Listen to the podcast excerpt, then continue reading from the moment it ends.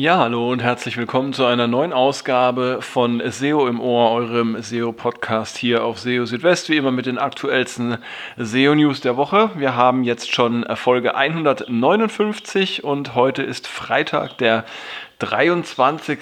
Juli 2021. Das Thema der heutigen Sendung ist ähm, ja der Anstieg von äh, Soft 404 Fehlern bei Google beziehungsweise Neuigkeiten, die es jetzt auch dazu gibt.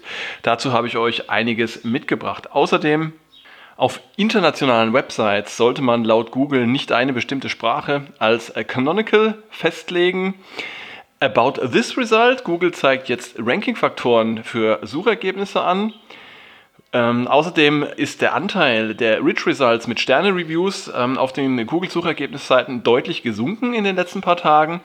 Ja, und Google hat noch eine Liste der wichtigsten Sucheoperatoren zusammengestellt. Ja, all das in dieser Ausgabe von SEO in Ohr, Ausgabe 159. Schön, dass ihr dabei seid. Und gleich geht's los mit ja, dem Titelthema.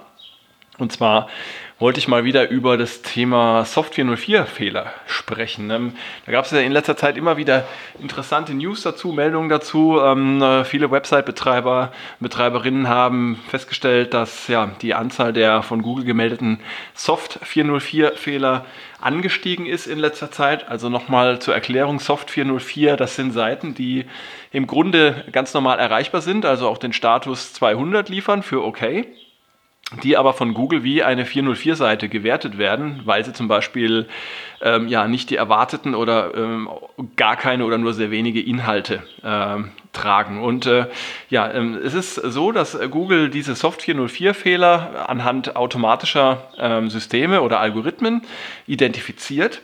Und ähm, da gab es in der letzten Zeit auch Änderungen an dieser Erkennungsweise. Das ähm, hatte ich auch äh, vor, ich glaube, äh, vier oder fünf Wochen schon mal ähm, berichtet.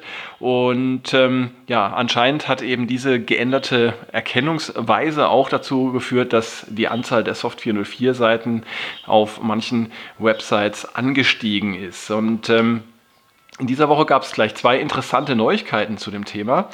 Ähm, die eine Neuigkeit ist, äh, oder sie bezieht sich darauf, wie es äh, zu, solcher, zu solch einer 404-Erkennung kommen kann. Und zwar ähm, ist es so, dass ähm, auf manchen Webseiten im Quellcode Informationen enthalten sind, ähm, die darauf deuten, äh, ja, dass ähm, keine Informationen oder keine Ergebnisse gefunden wurden. Manchmal befindet sich so etwas ähm, ja, im Quellcode und wird einfach nicht angezeigt, sondern wird nur für den Fall ähm, bereitgehalten, in dem zum Beispiel ein Nutzer die interne Suchfunktion einer Seite äh, nutzt. Und äh, wenn dann kein Ergebnis gefunden wird, dann wird eben per JavaScript oder CSS diese entsprechende entsprechende Information auch ähm, dargestellt.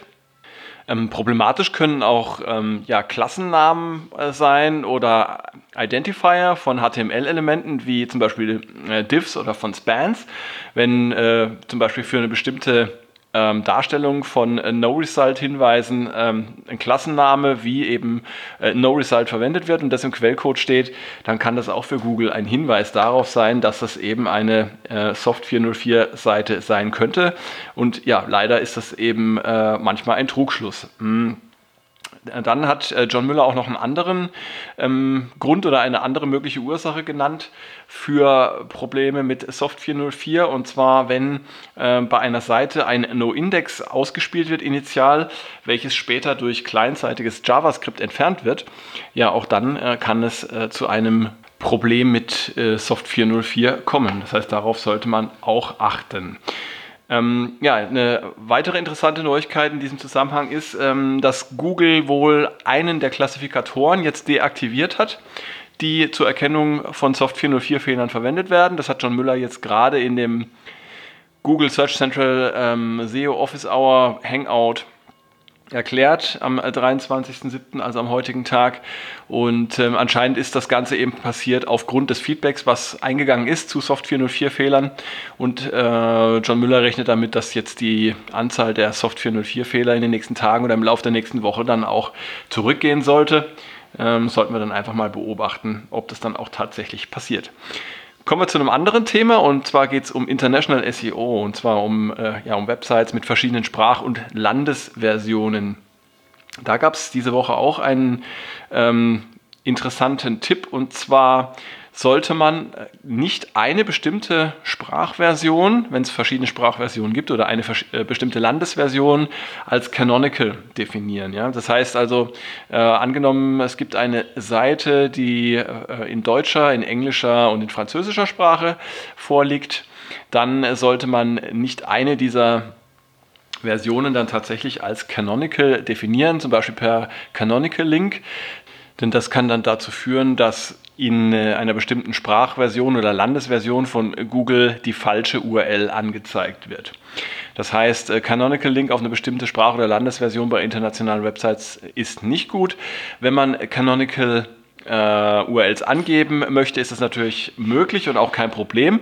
Und zwar muss man dazu einfach jeweils die passende Canonical URL in den ähm, hreflang-Verweisen angeben. Ja, und ähm, wichtig in diesem Zusammenhang ist auch, dass äh, nicht-canonical URLs keine hreflang-Verweise enthalten dürfen. Also wenn ihr jetzt zum Beispiel eine URL habt mit URL-Parametern, dann sollte die keine hreflang-Parameter enthalten. Der Grund ist der, dass ähm, hreflang ja immer bidirektional ist. Das heißt also, ähm, eine Seite verweist per hreflang auf eine äh, andere Seite oder URL und äh, diese dann äh, sollte wiederum zurückverweisen per hreflang auf die Seite, die ähm, auf die andere Seite verweist. Das bedeutet, wenn ihr zum Beispiel eine ja, nicht canonical URL habt mit Parametern, setzt ein hreflang auf eine andere äh, URL, dann müsste die wiederum zurückverweisen auf die äh, nicht canonical URL mit Parametern und das ist ja genau das, was wir vermeiden sollten. Also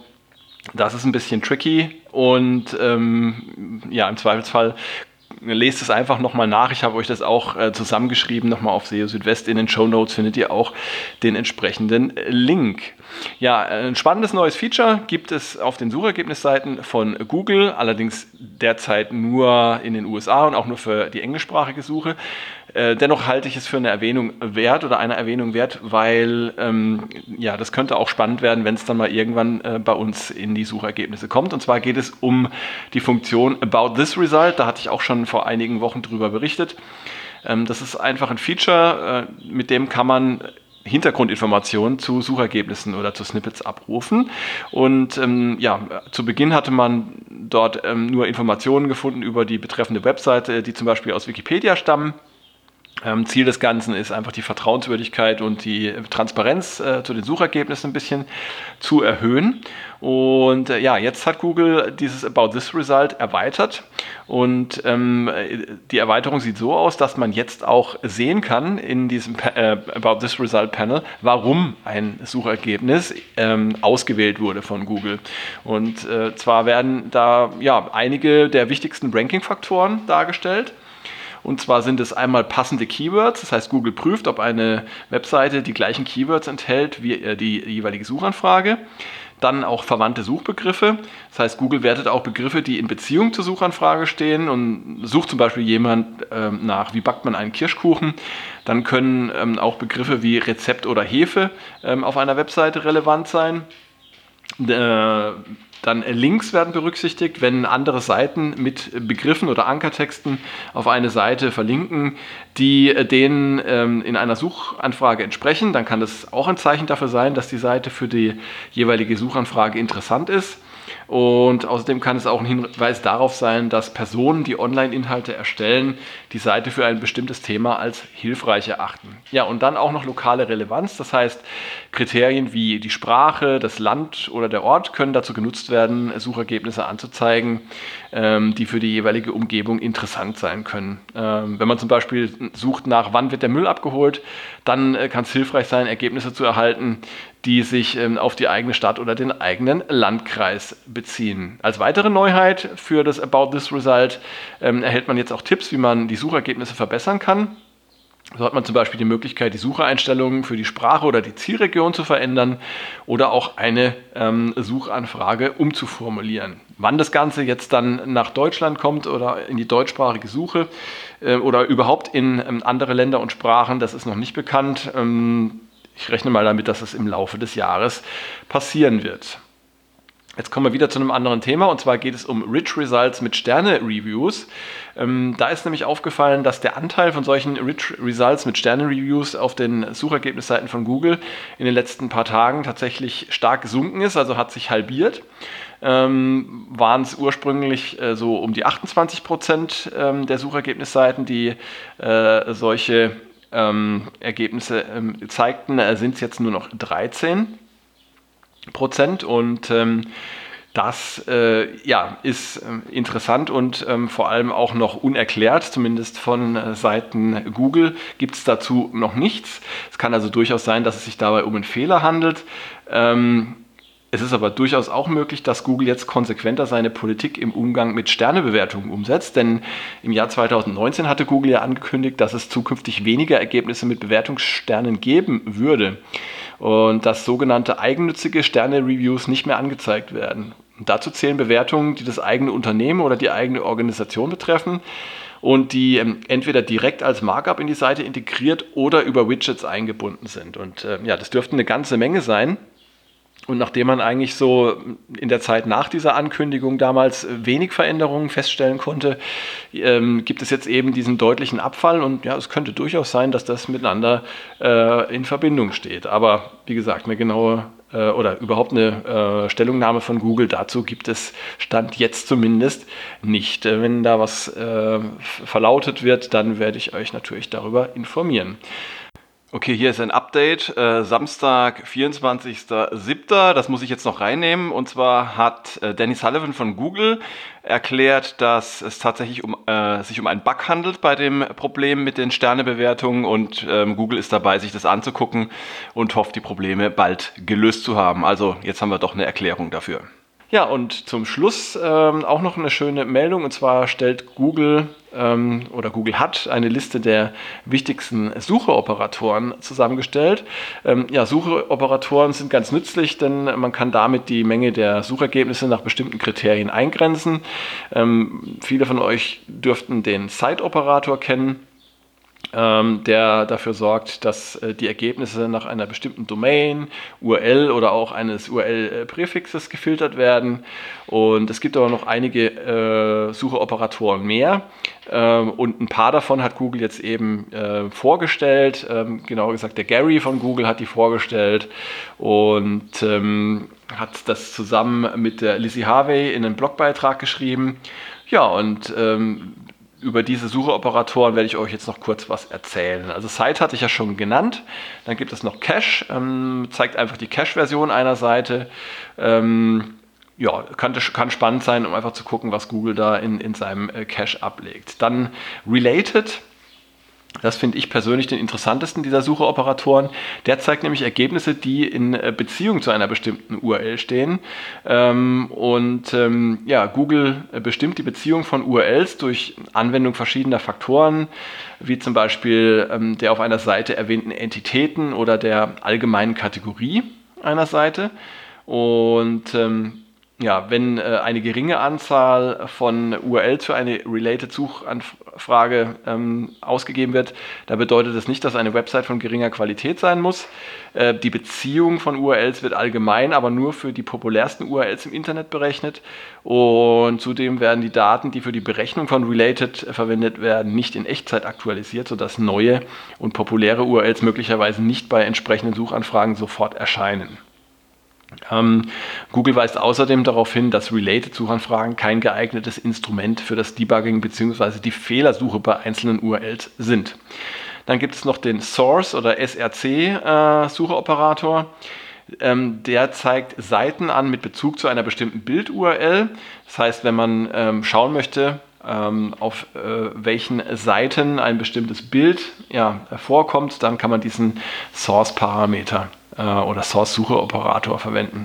Und schließlich noch Image Size. Ähm, der zeigt Seiten an, auf denen Bilder in einer bestimmten Größe oder Dimension erhalten sind, zum Beispiel Image Size 1200 x 800, zeigt dann eben Bilder mit dieser Größe an. Ja, also mit Hilfe dieser Sucheoperatoren ähm, können nicht nur gezielte Suchanfragen gestellt werden, sondern sie können auch im Bereich der SEO hilfreich sein, zum Beispiel um äh, Bilder einer bestimmten Größe zu finden. Und ich persönlich finde den Related-Operator ähm, spannend, denn äh, ja, er liefert zumindest Indizien für die ähm, äh, Popularität von URLs.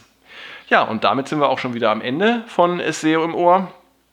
Schön, dass ihr dabei gewesen seid und ich hoffe, ähm, es war auch was Interessantes für euch dabei.